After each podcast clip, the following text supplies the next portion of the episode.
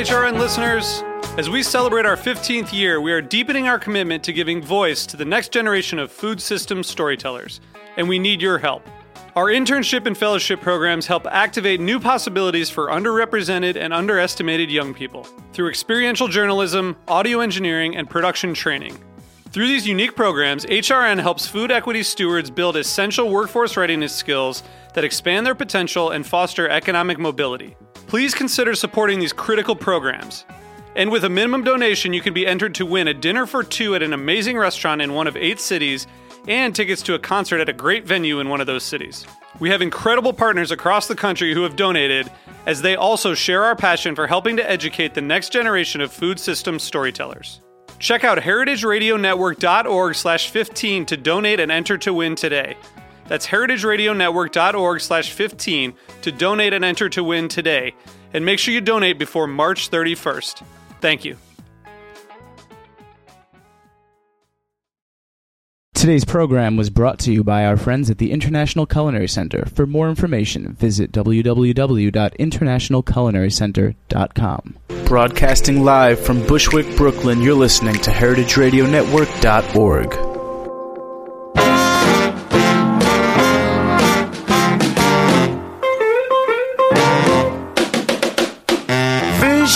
and welcome to Cooking Issues. This is Dave Arnold, your host of Cooking Issues, coming to you live at Roberta's Pizzeria every Tuesday from roughly 12 to roughly 12:45 on the Heritage Radio Network. Dot .org, Jack? Dot org. Oh man, Yeah. Dot .org. Joined as always with uh, Nastassia the Hammer Lopez, keeping the Cooking Issues machine running. Jack. And of course, today we have a special guest, special guest producer, Aaron Marks, who bid for this uh, guest producing spot uh, at uh, the last Museum of Food and Drink uh, fundraiser that we had. Right? Right? Uh, now, uh, you know, you know, Aaron's actually working on an interesting uh, food-related project right now, which I'm going to let him talk about in a second. But remember, call in your questions to 718-497-2128. That's 718-497-2128. Now, Aaron aside from bidding on this uh, great thing and being with us today, was uh, uh, a long time ago, or not that long, I guess, a member of my favorite Great Satan, which is uh, the Gold- Goldman Sachs, which I've always had actually a soft spot for, strangely, because I love history of finance is a great thing. He's not doing that anymore. Uh, he is, in fact, working on a project called Deconstructing Dinner. You want to talk about that? Yeah, and maybe sure. about the Great Satan, because I love Thanks, those guys. well, we'll leave we'll leave my past out of it. Uh, it's not it doesn't really sit well with a lot of people, but uh, I have turned my passions towards uh, towards my my, my hobbies, uh, really, which is food uh, and restaurants. So we are produced a documentary called "Deconstructing Dinner" on the farm to table movement, um, really to educate people on on the origins of food. Um, really, kind of the twist here is is that we we focus on individual staple ingredients. Uh, we've been filming with a couple really excellent chefs, Michael Anthony last week, Heather Carlucci in New York. Uh, we did the pilot with Michael Stadtländer on pork up in Toronto. He has a beautiful farm up there. Um, and uh, to supplement all the these great miniseries, uh, we we have uh, some webisodes and, and a lot of extra bonus material that, that link these award winning chefs in. So um, we're we're really excited for it. We uh, we're in the process of fundraising at the moment. Uh, we need uh, about sixty thousand dollars by July twentieth. Uh, you can check us out on that Kickstarter campaign. Uh, we just we just passed hundred backers online, um, so we're doing well. Uh, it's deconstructing dinner on Kickstarter. And you, uh, you've already filmed one of the. Last time I spoke with you was what you were working on eight or nine episodes. Yeah, we've we've uh, we're focused on six at the moment. Um, we have a each of them is going to be a garlic or wheat or eggs. We we just did a, a- a shot on honey uh, in a farm outside of New York, um, and uh, March 2013, spring 2013 is when we, we hope we have a finished product. Right, and you're uh, is, is, he the, is Declan the uh, the director, the producer, both? Or? De- Declan O'Driscoll is uh, Declan O'Driscoll and John Steinman, the two two folks that I'm partnering with on this. Uh, Declan is the filmmaker behind this. Uh, he won a, a James Beard Award uh, last year for his documentary called called Milk War, uh, which was about raw milk. Uh, very fascinating story. And uh, John Steinman is is kind of the I, I guess I refer to him as the Mark Bittman of Canada. Uh, he, he, he he's so well versed in in the, the, the farm to table movement, uh, and he he uh, he does a lot of spe- he goes around speaking about it. Um, so he he actually had a radio show by the same name, Deconstructing Dinner, uh, and this is the reincarnation onto the screen. Nice. So go to Kickstarter and go look at deconstructing dinner on Kickstarter. Exactly that, or just go to deconstructingdinner.com. Right. All right. Nice. All right. Very good. All right. So, uh, and uh, Aaron also brought me. I was been. We were talking last time. We were talking about uh, Michael Lewis, the uh, the financial writer, and uh, he he just brought me a copy of The Big Short to read. I actually read his later book, Boomerang, which if, if any of you guys aren't interested in uh, kind of financial history, I'm not interested in finances at all. I really could give a rat's behind about my own finances. I've never. Otherwise, I guess we'd be rich, right? But anyway, uh, but uh, I don't really care about it. But I love, I love myself some financial history, and I've sadly have been, um, you know, lacking in recent financial history until um, Maria Shelley, our publisher for you know uh, for my cocktail book and coming up, gave me a Michael Lewis book, and uh, now Aaron, you know, brought me the other one. So hopefully, I'm going to be up to date uh, with our current financial woes and the amusing history behind it uh, very soon. Right? Yeah, well, Michael Lewis is a great writer. Yeah. Anyway, okay. Now on to questions. By the way, uh, this one in from Pete actually gave a call out to Indie Jesus, but I'd like our, our readers to know, uh, listeners to know that I have not seen Indie Jesus in a long time. Jack, have you seen Indie Jesus? I see him. He- I don't think he's working this shift anymore, but I have to say, really nice guy. yeah, but is, does he not work the shift because of his hatred for us? I mean, I guess it's possible, but I, I, I would guess not. No. No, I mean, prob- Je- probably not. Jesus probably shouldn't have any hatred in him. Be, There are plenty of other interesting characters around, though. We just need to coin a name for somebody. All right. Well, for those of you that you know have never heard, Indie Jesus is a waiter here who is uh, looks like Jesus in in kind of indie rock clothes, and I, I miss him. I miss seeing Indie Jesus during the during the broadcast. I think he made our broadcast better just by his presence. It's true. yeah. We didn't we have a Manson Jesus for a while. There are plenty of Manson That was at a coffee event. Oh, that was at a coffee event. That was a different. Manson Jesus was at a different event. Sorry. Okay. Uh, okay. Love the podcast. Been blitzing through your back catalog quickly as I just discovered it recently. Keep up the great work and thank you. Thank you. Uh, question: I recently purchased a Combi steam oven. I wanted a small oven for day to day stuff, and I love to bake bread. And there's nothing that compares to steam for making that amazing crust. The oven does a great job with things like soft boiled eggs in large quantities and steam fish, etc. And has very precise temperature controls, which got me thinking I could use this bad boy for low temp cooking and sous vide. And I would love to get your thoughts, Pete. Okay. Um, okay, look. I don't know. You, you got to write in and tell me what brand of combi oven you have. Uh, the smaller ones, there used to be one made by Electrolux that kind of fit on a counter that was uh, maybe microwave size or a little bit bigger. And uh, of course, Gaggenau makes one that's fantastically expensive. If you can afford Gaggenau uh, appliances in your home, God bless. Um, but um, combi steam oven, for those of you that don't know, is an oven that uses a combination of steam technology and convection technology, and recently have been used in restaurants to do uh, low temperature cooking because they have very accurate temperature controls. And the reason they have accurate temperature controls is because they need accuracy to be able uh, be able to achieve the results that they want to achieve without any sort of human intervention. And the byproduct is is that we get to use it for very accurate low temperature work, typically by setting uh, the temperature of the oven below uh, the boiling point, well below, uh, you know, down to like you know. Uh, 55 Celsius thereabouts, and 100% humidity, which gives good thermal uh, transfer. Now, uh, commercial combi ovens are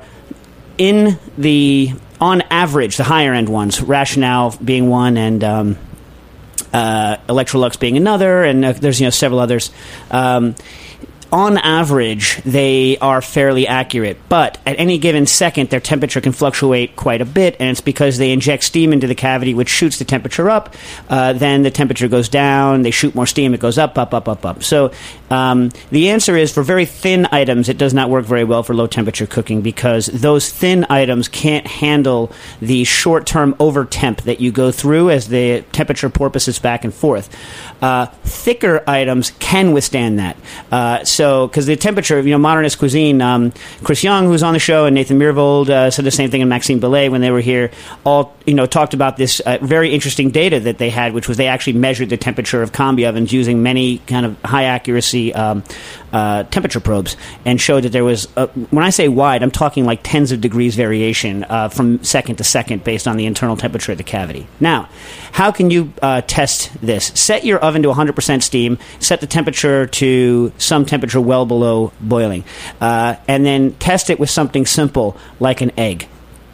If you stick an egg in there, uh, and after an hour, the uh, at 62 Celsius, and after an hour, the yolk is still runny, but the it cracks out of the egg and has kind of a the the white has a very kind of you know uh, custardy texture, I think, then that's a good 62 egg. You're pretty much good. Uh, if you then set it to 63, go for an hour, and it's got a very creamy yolk, but it's all one texture, very creamy, like a sauce almost, uh, then you've produced an accurate 63 degree egg. If you go to 64 degrees uh, and your yolk is just set, just set, but still very, very soft, you have a very accurate 64 degree egg on a large egg. And these are extremely simple and extremely accurate and reliable temperature tests for um, your combi to see whether or not you are getting the actual temperatures that you think you are getting. If those three numbers come out right, then you're good. You know what I mean? And in fact, if your oven is repeatedly wrong, right, you, you can dial up or down a degree or two and figure out what your thing is actually set to. So if if if what I tell you is a 63 degree egg actually happens at 65, well, your oven's about two degrees hot. Uh, in terms of the way that it, it works, as long as it, the humidity is 100%.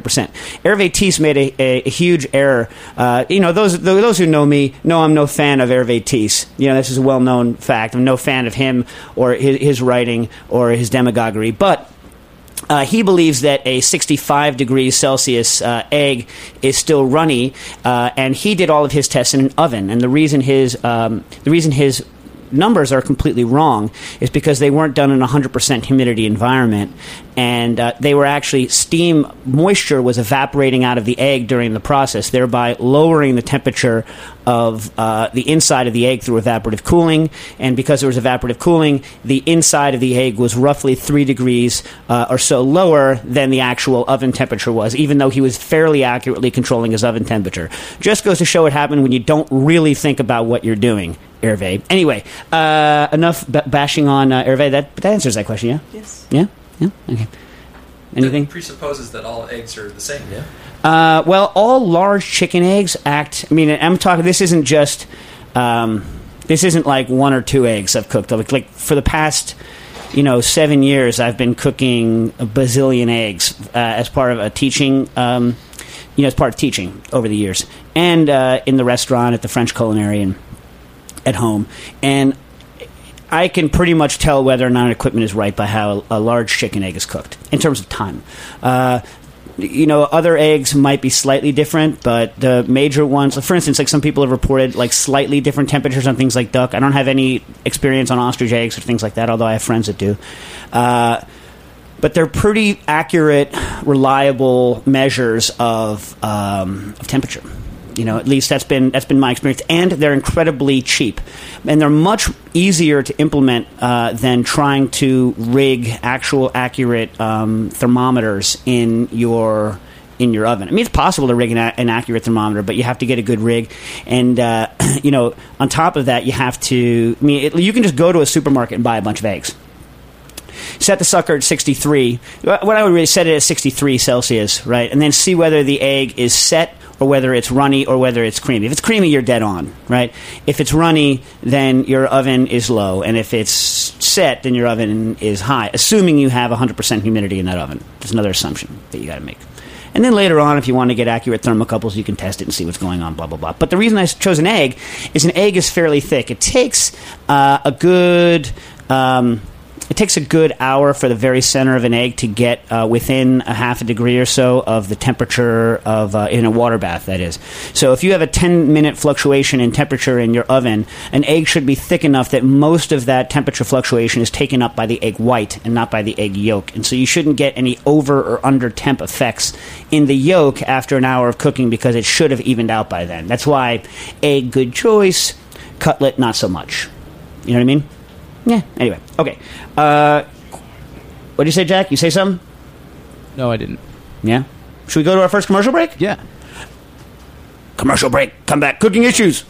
If you want to be a great chef, you can't learn everything from within the walls of a classroom. That's why the French Culinary Institute has evolved into the International Culinary Center. When you come here, you don't just learn basic culinary skills, you come to understand and to feel the whole culinary world. You have to network. You have to observe the true meaning of world class performance. You have to intern at some of the world's great restaurants. At the International Culinary Center's campuses in New York, California, and Italy, we will expose you to the whole of the culinary world, one that is evolving daily at a very high speed. The International Culinary Center offers a wide range of courses, including culinary, pastry, and bread baking, to Italian, wine, management, culinary technology, and food writing. For more information, visit internationalculinarycenter.com.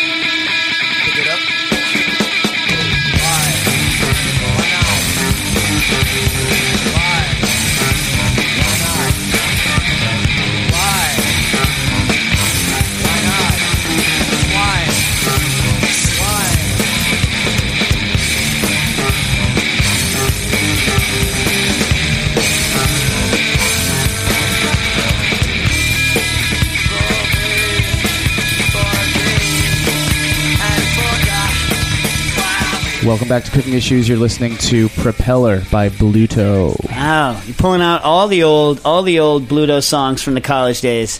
Oh yeah. That like that song, I can remember playing that song wearing a uh, flight helmet with a blast shield down, with my fingers like spraying blood out of the bass, and the lead singer smashing me on the head with a microphone. And that was, that was a, the '90s, the early '90s. Good times.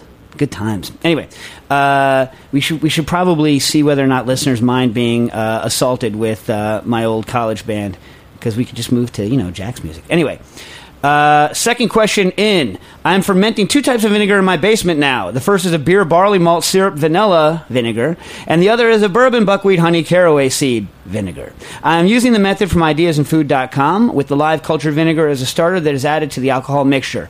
The beer version was complete after three weeks, and the bourbon is already on week five. How long should I wait for the bourbon version before I start over? I'm thinking the alcohol content was too high for fermentation. Any thoughts? Elliot Papineau. Okay, uh, I looked for uh, you know our good friends Ideas in Food, Alex Naki. Uh, I looked on their website for their vinegar method and wasn't able to find any explicit instructions on their website proper, but they did publish a uh, an article on it in Popular Science. When they, are they still writing for Popular Science? Anyone know? Don't know. I don't know. Uh, but anyway, I looked at their Popular Science article um, on it, and in fact found a um, a maple syrup uh, a maple syrup. Um, what's the word I'm looking for? Maple syrup, rum, vinegar base that they, they made their vinegar out of. And so I'm assuming, Elliot, that you're basing it on, on that technique. Uh, here's what I'm thinking. There's a couple of things that can go wrong in uh, vinegar. So, vinegar, for those of you that uh, have no idea how vinegar is made, you take a uh, fairly low concentration of alcohol product, uh, and then acetobacter, uh, acetobacter acts on the alcohol and converts the ethanol to vinegar. Now, uh, in the Ideas in Food uh, recipe, they use 950 grams of maple syrup, which is a lot of freaking maple syrup because it's eight. They use 950 grams of maple syrup, 800 grams of what they call a live vinegar, which is a vinegar that is currently has active acetobacter in it. Right. Um, so, assuming you're already making vinegar, you have some vinegar sitting around that's still live, still has active acetobacter in it. Uh, 300 grams of dark rum and 200 grams of water. If you calculate this all out, uh, uh, and I calculated it based on the assumption that the maple syrup was about 80 uh, Brix, meaning 80% sugar and about 20% water. Uh, you're going to end up with a an alcohol, uh, a water vinegar slash ethanol mix that's roughly 11% alcohol. I think I got to go look at my calculations again. I did it on Excel this morning, but I think it's roughly 11% alcohol, which is a good number maybe even lower. Maybe it's like eight. I forget, but it's a good number for acetobacter to work on. I was a little concerned uh, with this that the because the Brix of this mixture is like thirty percent. It's very high Brix. Uh, the Brix meaning br- Brix is the percent uh, of, uh, of the weight of your product that is sugar. That's what Brix means. Uh, and uh, if you do the calculations, I think this mixture that, that Ideas in Food has uh, ends up about 30 Brix. There's good news and there's bad news with that. I mean, high Brix things usually tend to inhibit the uh, action of bacteria because they really mess with um, what's called osmoregulation, the ability for the cells to keep water, their water balance proper. But balsamic vinegar is made with musts that are even higher Brix than this. So clearly acetobacter can uh, work in these environments. You are probably, and this is a good thing, if you want to keep the sugar in it, if you want it to stay very sugary, uh, the high sugar level and the massive acidity from the pre-made vinegar is almost surely inhibiting the uh, inhibiting any further yeast activity. Uh, basically, as soon as uh, as soon as the uh, acidity gets higher than about a percent or so, especially in, uh, with a lot. The, the yeast is going to have a tough uh, time anyway with uh, thirty percent Brix, really tough time, uh, and uh, you know you need, you need special yeast anyway that were very sugar tolerant to be able to go up that high, and. Um, and then w- uh, in combination with that, with the fact that they're already using vinegar, yeast is not going to be a problem in this mixture. Uh, so it should work. So your problems are probably you went too high in the alcohol and the acetobacter can't uh, work. In which case, dilute it some more and throw some fresh uh, vinegar mother in. You can order you know uh, acetobacter cultures and uh, off of the internets. Uh, two, you could have, although it doesn't sound like your ingredients in there, like you have any preservatives that are going to cause a problem, like uh, or like chlorine can be a problem sometimes, or or whether you have sulfites because you're not adding a sulfited wine to it, so that's probably not a problem. You could have a problem with not enough oxygen contact if your vessel's not proper, or if it's sealed too hard, or if because acetobacter needs oxygen to live. So any one of these things can be a problem. Uh, if you want to read more about vinegar, the book, like the book, is Vinegars of the World by uh, Lisa, uh, edited by Lisa Solieri and Paolo uh, Giudici uh, from uh, 2009. Fantastical book, and they have uh, sections on almost any kind of vinegar that you could um, you could want. But you should uh, take take a look at that one. Right? That makes sense.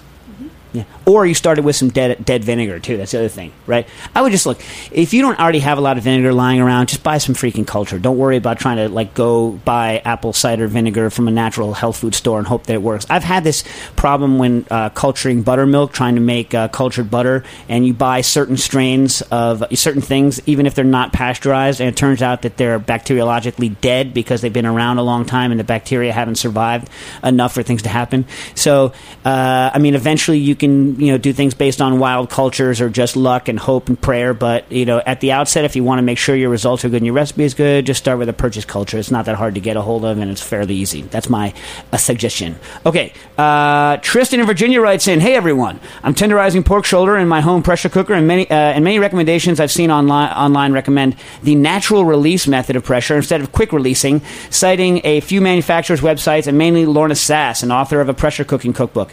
Sass strongly recommends natural natural release for meat, especially beef, claiming the fibers will be more tender. Why would a slower ramp down in pressure affect the meat fibers, and why would beef behave more differently from pork or any other meat, assuming a similar leanness and connective tissue? Thanks from Tristan. Pressure cooking and uh, natural release. Okay, so for those of you that don't know what the hell I'm talking about, uh, pressure cookers, uh, you seal your object in a, in a pressure cooker, you heat it. Uh, by, by sealing it, you allow a pressure to build up. That increases the temperature at which things cook things cook faster. They also cook differently. So an egg white, an egg, whole egg cooked in a pressure cooker turns brown because at the elevated temperatures in a pressure cooker, roughly 259 degrees Fahrenheit for 15 uh, psi overpressure at boiling, uh, assuming straight water that is, uh, egg whites will turn brown in an hour due to Maillard reactions at the slightly elevated temperatures uh, inside of a pressure cooker. Things like garlic, uh, you destroy their pungency. We've, t- we've talked about this before. I love pressure cookers. I love me some pressure cookers, but I also almost always recommend a natural release. And what that means is when you have a pressure cooker at 15 psi and you turn off the heat, it's going to keep on cooking for a while. That's just simply uh, all there is to it. This is one of the good things about a pressure cooker, by the way, is that they take very once you get them hot, it takes a very very low input of energy to keep them cooking because they're sealed. They don't throw a lot of heat on from the atmosphere. So in the summertime, even though you don't necessarily want to eat a lot of braises and stews in the summertime, it's an extremely efficient way to not heat up your house and do cooking. Right? It, also uses a very low amount of energy for the amount of uh, cooking you can do in it. So it's it's great all around. But uh, now you're stuck with a pot and it's going to keep cooking. So there's usually there's some way to open the pot to the atmosphere and steam rockets out of it right? That's the quick release, and even quicker sometimes release is to plunge the pot into cold water, which you know instantly lowers the pressure, sometimes even faster than releasing the steam. Uh, or you just let it sit and let the pressure come down naturally. As it cools, the pressure will come down. As soon as it gets below 212 degrees on the inside, there will be no more pressure on the vessel, and you can open it up with no problem. Now, uh, I think you are absolutely correct, uh, Tristan, in that uh, I don't think it makes a damn bit of difference whether it's beef, pork, chicken, fish, or whatever. I think you should almost always use natural release on anything that's delicate at all, because what happens is is um, when you are when you release the pressure very suddenly, the water on the inside and outside and everywhere tends to violently boil, and what it does is rip things apart. And so the easiest thing to see it on is uh, uh, like if you pressure cook an egg and you open it very very quickly uh, by opening, you'll you, you can blow the egg up. You know what I mean? Not violently, like microwave blowing up is violent, but you'll crack the eggs open. Uh, if you've ever pressure cooked a can of evaporated, uh, sweetened condensed milk, rather, to make uh, dulce de leche, you'll know that unless you let the can heat uh, cool down quite a bit, when you open it, it'll squirt product everywhere because all of a sudden the pressure is, is released. Beans tend to explode it if they're if they're released too suddenly, and the texture of meats can be very uh, highly affected by uh, violent sudden release. So, I unless you know that your product is like really rough and tough and can handle the abuse of interior boiling, or unless you actually want to shred something apart by interior boiling, I almost always recommend uh, natural release on a pressure cooker instead of allowing it to, to, to vent to the atmosphere. Sometimes it doesn't matter, but often uh, often it does. You do any pressure cooking, Aaron? I don't do much cooking at all, actually. No? I uh, grew up in New York, so it's, my kitchen was about the size of most people's closets. Yeah, yeah, that's true. You know, cooking in New York, a lot of people have problems cooking in New York. Uh, there's size and also ventilation is a big issue. Everyone's apartment in New York is horribly ventilated for cooking. So anytime you actually do try and cook, you uh, you end up uh, making the entire. And then everyone's like, "Oh, it smells of food." Yeah, but oil caked all over your ceiling is never pleasant. We have a, a, a call in from the studio, if it's okay. It, it, this born- is Patrick Martins, by the way. Who's uh, he's like, uh, "What's up?" I'm born and raised in New York City, and I've lived in some, you know apartments, very very small kitchens. I will say this: it forces one to become better. Uh, at very minimal ingredients, like for instance, cook or you know, uh, techniques like cooking perfectly medium rare. You know, because you don't really have the luxury of space to be braising and have like a Julia Child kitchen with stuff all over the place. But you do know how not to overcook a chicken because it's you alone with that thing and a pot of vegetables. You know. But I think braising is fairly space efficient, though. No, like one pot braising. Um, no, no, I don't know. You know what I mean? It's just like all these recipes. Everyone comes to the Heritage Meat Shop. Hey, give me a Boston butt because I want to do a 19-hour braise and I'm going to make seven reduction sauces. You know, and me growing up in the city in a little, you know, stove pot. You know, I'm just like, let me just heat some meat perfectly and dip it in mustard. You know, something like that. Just simple, not trying to get too gastronomic about it. All right, all right. I mean, yeah. yeah. I, I, what do you think about that, Nastasha? I agree. I especially don't want to be in my apartment with no air conditioning for 18 hours braising something. You know. That's, uh, didn't I just tell you guys to buy a freaking pressure cooker if you're going to braise? Did I not just get through telling you guys to buy a pressure cooker so that you're not heating up your apartment when you're doing a braise? Did anyone not hear me say that? We heard you. Yeah, I heard you. Yeah, or the fact that in general you don't want braises in the freaking summertime. We heard you. Yeah, but you know what? You know what? Your New York City tiny apartment's not good at grilling a freaking steak.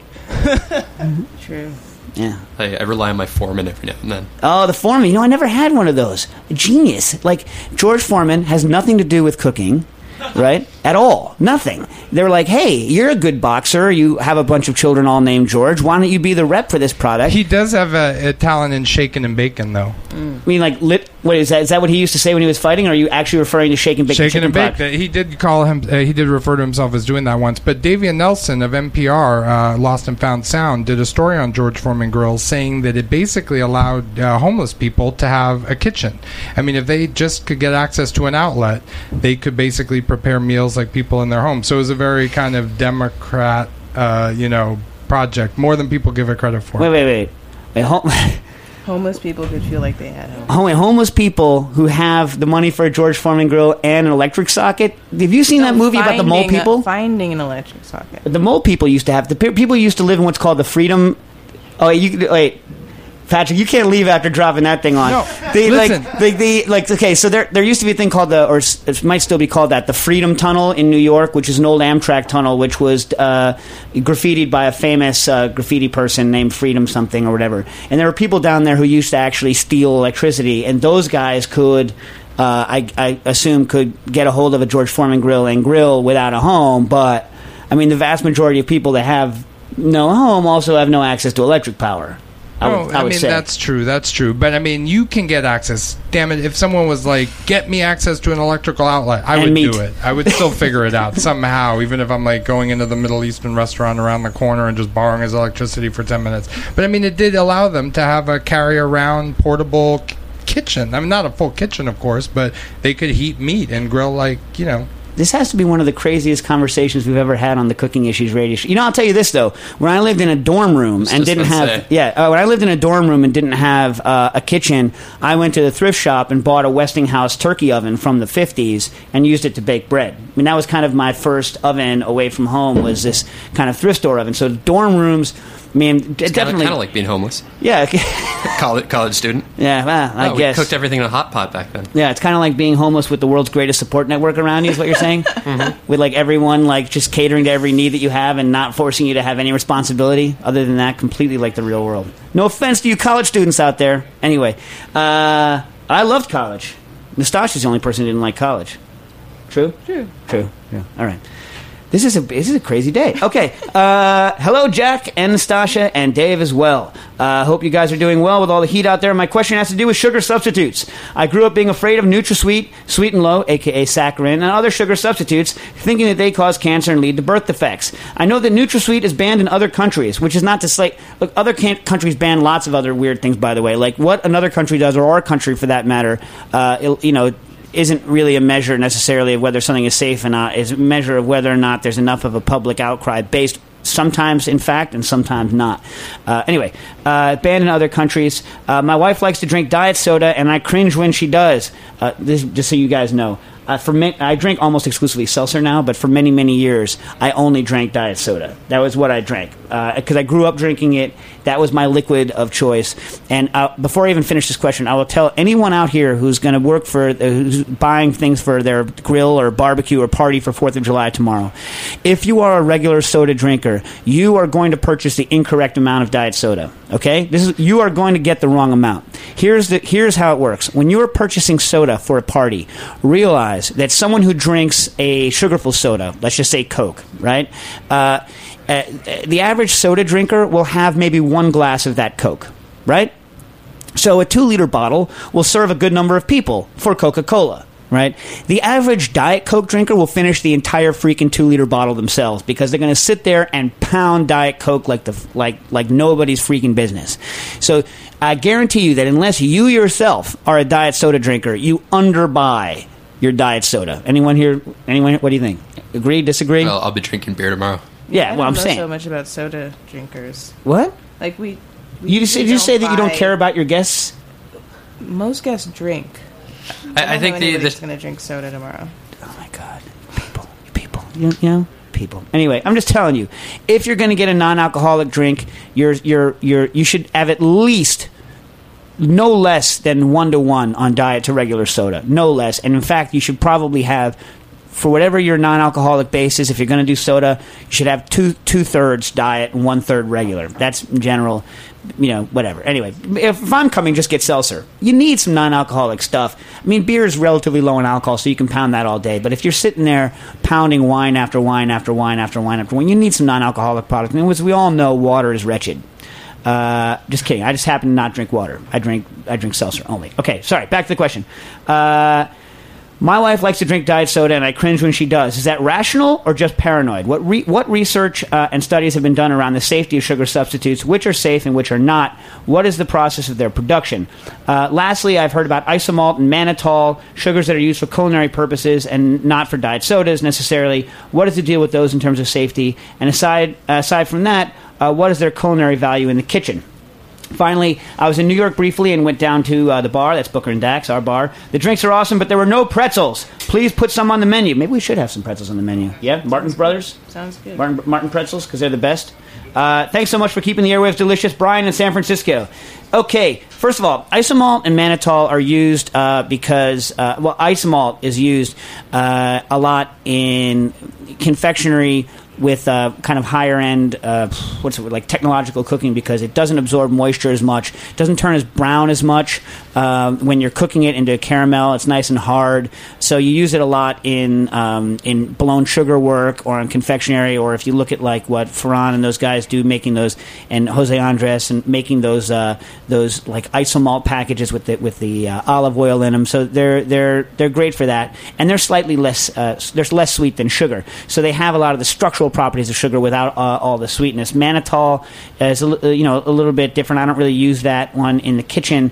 Um, but let's go back to what I think is the important part of the question here: is is are uh, what what what are called non-nutritive sweeteners are they dangerous or not?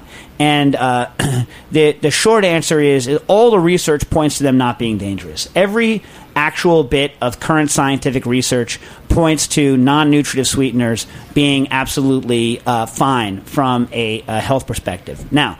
Um, you know, uh, and you know, you can look at, and I, I can't even believe that I'm uh, quoting these guys because I don't, you know, it's not my normal thing. And, and again, I'm not usually a health guy. I'm not the guy to ask health questions of. But if you read the, the a recent paper, for instance, in 2012, the position of the Academy of Nutrition and Dietetics. Which you know, again, for any of you who've ever listened to me uh, go on a rant and rave about this, you know that uh, I have uh, big problems with the entire um, uh, nu- nutritionist kind of um, outlook on things because it keeps changing. Like all, all the data, all the ideas, like what's good, what's bad, keep changing every every year. What changes? Salt's good, salt's bad. This is good, this is bad. So I tend to I tend to regard every every piece of information as horse hockey, uh, except for the one that I always go back to, which is eat uh, eat a moderate amount of a wide variety of things. I mean, I'm overweight right now, and it's because I eat too much freaking food. It's because I eat an absurd amount of freaking food. My total caloric consumption is way higher than it should be, and that's that's the God's truth. It doesn't matter which kind of calorie I'm consuming. I'm consuming too much of it. Okay, that said, uh, the position of the Academy of Nutrition and Dietetics uh, does, and you should look at this. Cindy uh, Fitch, uh, PhD, and Kathryn Keim, PhD, were they uh, the main authors on it, and it's they do an exhaustive review of all of the studies. Uh, aspartame, which is NutraSweet. Uh, a lot of people used to worry about aspartame because it has the warning on it, uh, about phenylketonuria, which is it, basically it's a genetic disorder. If you have it, you know you have it. You were tested at birth, and yes, uh, you know your brain can be damaged because you don't. Um, you don't metabolize uh, phenylalanine, which is an amino acid also present in proteins. Uh, you don't metabolize it properly.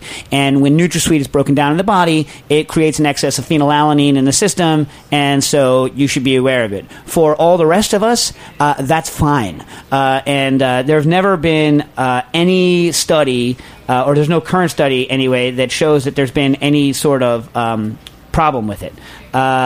And the average consumption, even for people who pound diet soda all day, according to this article, is uh, below um, your your you know your recommended maximum uh, daily intake to have have any issues. Saccharin uh, was uh, banned because there was uh, some uh, bladder cancer studies in rats in I think the 70s, late 70s or 80s, and the the, the problem was is that they were feeding these rats an absurd amount of saccharin, and it turns out that that all of the actual studies done, and this is major studies done um, with people uh, over time, measuring their incidence of uh, bladder cancer or other cancers with saccharin intake, have shown that uh, in fact it's not in fact it's not true, uh, and. um, and uh, basically the government realizes this, but they're not going back. Like anyway, the, the point is that there's no current studies that anyone can uh, point to.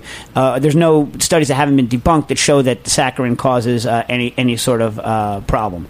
Uh, sucralose. Um, sucralose again. In other words, like all of the ones that are being used, even cyclamates, which were the first one to be banned because of cancer studies, current research seems to show that cyclamates uh, don't actually cause uh, any any sort of cancer. Sucralose, I'll just give you a gross fact about it. You don't break it down, so you pee and poop it out. So theoretically, if you eat a lot of sucralose, your pee and poop will be sweet. If you were to try it. Uh, I, I wouldn't go ahead and try it, but I'm just saying, uh, like that's that's uh, the case. Um, so the long story short, uh, every single piece of evidence I was able to find that was not put out by a crank or a quack goes to show that uh, non-nutritive sweeteners are uh, fine to use. Uh, whether you think that they're gross from a mental perspective and therefore should not be used because they're an abomination, because what you should do is uh, eat products that are made with care and that taste good, and that non-nutritive sweeteners taste bad and not like real sugar, and therefore uh, are an abomination. I think that's a valid point. Uh, you know, I, also, uh, another. I tried to look at a bunch of studies that uh, looked into whether or not um, there. The, you know, one of the arguments back in the day was that if you ate uh, sugar substitutes, your body would have an increased uh, desire for other foods, and therefore you would actually eat more because you weren't getting the sugar from the taste of sweet, and they would increase your consumption of other solids, and then you wouldn't regulate properly. Apparently, all that's horse hockey too. I don't found any current studies that show that that's the case. Uh, and then after I researched this. I looked at another uh, interesting uh, article.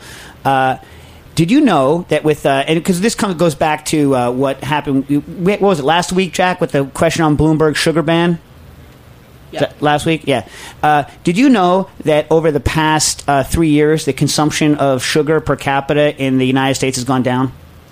Really? Yeah, it's gone down. You know why? Because we're drinking less freaking soda because it's gotten such bad press. So everyone is talking about everyone's talking about all of these uh, these problems. But if you actually look at the data, right, the actual current data, the data since people have been starting to scream about uh, sugar being the, the the evil that that you know, and, and in fact, like there's a the, the, the studies show that our sugar content like since that time in the past four, five, six years has started to go down. And at the very most conservative estimates that it's leveled off. Our general caloric intake way freaking high, right? Our general caloric intake has gone up, but uh, our sugar consumption has gone down or at least stabilized. And some of these numbers, I, I, you know, I only had a couple of hours to research it, so it's hard for me to make any actual pronouncements. But if you go and look online, like one of the one of the articles to look at uh, is called uh, where is it? Consumption of added sugars is decreasing in the United States by J.A. Welsh and A.J. Sharma. Uh, and they're using their data comes from the Nutrition and Health Science. Uh, sorry, their uh, data comes from the National Health and Nutrition Examination Survey. Uh, so go look at that. Um, and uh, it, you know it's just it just goes to show that these problems are much more complicated than banning sugar or or, or trying to ban sodas to, to try and get rid of uh, sugar consumption. That sugar is uh, not some sort of horrible uh, poison. Uh, you know, one of the big um, one of the big people out there who's anti-sugar is a doctor in California named Robert uh, Lustig, and he's been writing a lot of articles, getting a lot of play. Uh, and I, I, don't have the, the time. I haven't had the time to to look at his uh, articles thoroughly enough to debunk what he writes in them, but he writes articles with titles like Fructose, met, uh, Metabolic, Hedonic, and Societal Parallels with Ethanol. Because basically, the man thinks that sugar is a poison and a drug with, uh, you know, soda KRS1, by the way, uh, uh, with kind of parallels to ethanol and is on an anti sugar kick. Interestingly, you know, this same group of doctors actually goes to show how our dietary information was so bad in the, in the 70s and 80s decrying uh, fat as the enemy, and that those low fat diets actually uh, caused a lot of problems, uh, including obesity and, and, whatnot, and then fail to recognize that their own insistence on sugar as being the ultimate enemy in all of these things is similarly just rotten data from a particular uh, slice in time that I'm sure uh, later on uh, is going to be shown that, well, they were wrong for a different reason. I think, again, it goes back to, uh, and you know, I need to spend more time going to the ins and outs of uh, all of the research that they cite, but. Um, it goes back to the point that what you really want to do is eat a uh, wide variety of uh, foods in moderation. Yeah? Yeah? Yeah. Oh, another thing. Tomorrow at Roberta's Pizzeria on the 4th of July, uh, Kobayashi is going to be doing a hot dog eating contest sponsored, I guess, by Roberta's and Crif Dogs. Yeah, and I'm going to be interviewing him. Yeah? Yeah, I mean, if all goes well. What do you mean if all goes well? What can I not mean, go well? the- The man knows how to eat a hot dog. Uh, who knows? He may just have his hands full. But they said if they can wrangle him in here for a minute, you know, I'm going to keep the AC on. I'll have some cold drinks, and uh, the man, the man's not going to freaking drink anything before the That's contest. That's a good point. Uh, but I don't think he speaks English, so it should be a fun interview. That's the best. Do you have a I know. translator? I think so. I hope so. What? Listen, is there any? If do you, you don't know if you have a translator? Hey, is there? Well, should I put a call out for anyone that speaks Japanese who wants to come translate for No, you? I mean he will. It's just that they said it's going to be crazy, and they hope he can come in here. And at the very least, they're promising a drop. So we'll get Kobayashi trying to say, you know, heritageradionetwork.org. It's going to be awesome. It will be pretty awesome. The man single-handedly kind of made like competitive eating like kind of a thing, right? Yeah, right? yeah, absolutely. I mean, you know the whole story about him, right? Like he was banned from the contest because he wouldn't sign with the major league eating union or whatever. You know, they have like the the organization of all the eaters they're represented for competitions, and he did not want to sign with them. He wanted his own representation, so he could not compete in the Nathan's hot dog eating contest because he was not in that union. So he showed up anyway with a shirt that said "Free Kobe," and he kind of crashed the stage, and then the police had to kick him out, and it was this whole thing. So that's why he'll be here. Kobe beef or Kobe Bryant? No, free Kobayashi. Oh, Kobayashi. Right. You know, he just shortened it. Oh, so anyway, Kobe- so he'll be Kobe. here competing against the Nathan's hot dog eating people remotely via video. I mean, so did, didn't the guy invent the the Dunkin' Smash? I think he did. Yeah. Yeah. First of all, it's all kind of. It's. I mean, from an actual, from my, my perspective as a food person, I mean, the whole thing is kind of gross, like massive consumption. I'm, I'm kind of fascinated by it, but it's also gross, right? I mean, I think hot dogs are gross. Period. Really? So yeah, I don't really like them. They taste good though. That's the problem with them. They taste good. Also, did you know that if you make hot dogs, if you use the proper spices, no matter what meat you make it out of, you know what it tastes like? No. Hot dog. I've made one out of like all out of duck, all hand done, emulsified, blah blah blah. Uh, you know, all this thing, trimmed everything. Tastes like a hot dog. What's hot dog spice?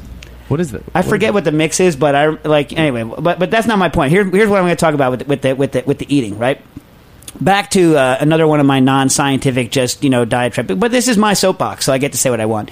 A calorie is, in fact, uh, not uh, a calorie because your body is not uh, 100% uh, efficient, right? So if Kobayashi, who I believe his current record for this hot dog, I don't know how many minutes it is or whatever, but it's 69 hot dogs right? That's his current record for whatever the the official professional hot dog eating round is. Is 69 hot dogs, which is absurd.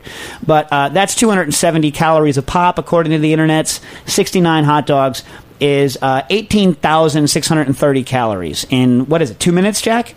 I don't know. I can look it up. Yeah, something like that. Uh, okay, so uh, if you believe that a calorie is a calorie, right, and that they all add up, that would mean that uh, he would gain from that alone, in terms of actual body fat, 5.3 pounds, right?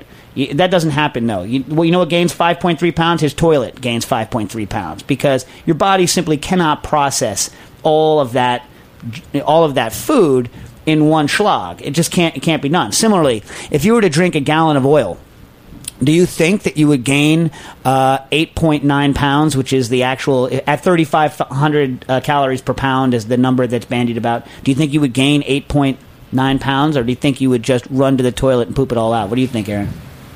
I, I, I hope he pulls the trigger after the contest. Yeah, I, yeah, but I I, mean, I imagine it goes right through your system. Right. It, it one in, in maybe even out the same way it came in. Wow, you think you think you throw it up? I've- You know, that's tr- I've never seen someone do the gallon of milk contest uh, thing without without throwing it up.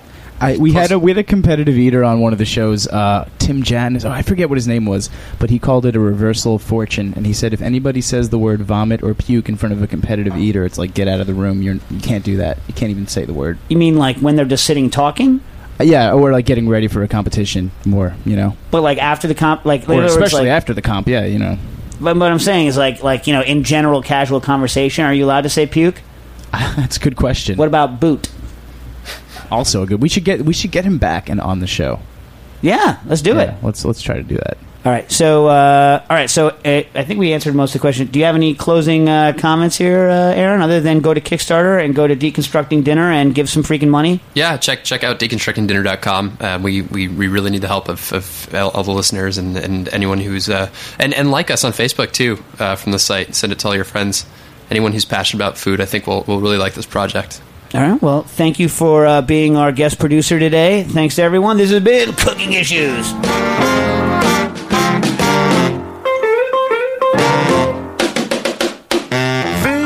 Thanks for listening to this program on heritageradionetwork.org. You can find all of our programs archived on our website or by searching iTunes for Heritage Radio Network.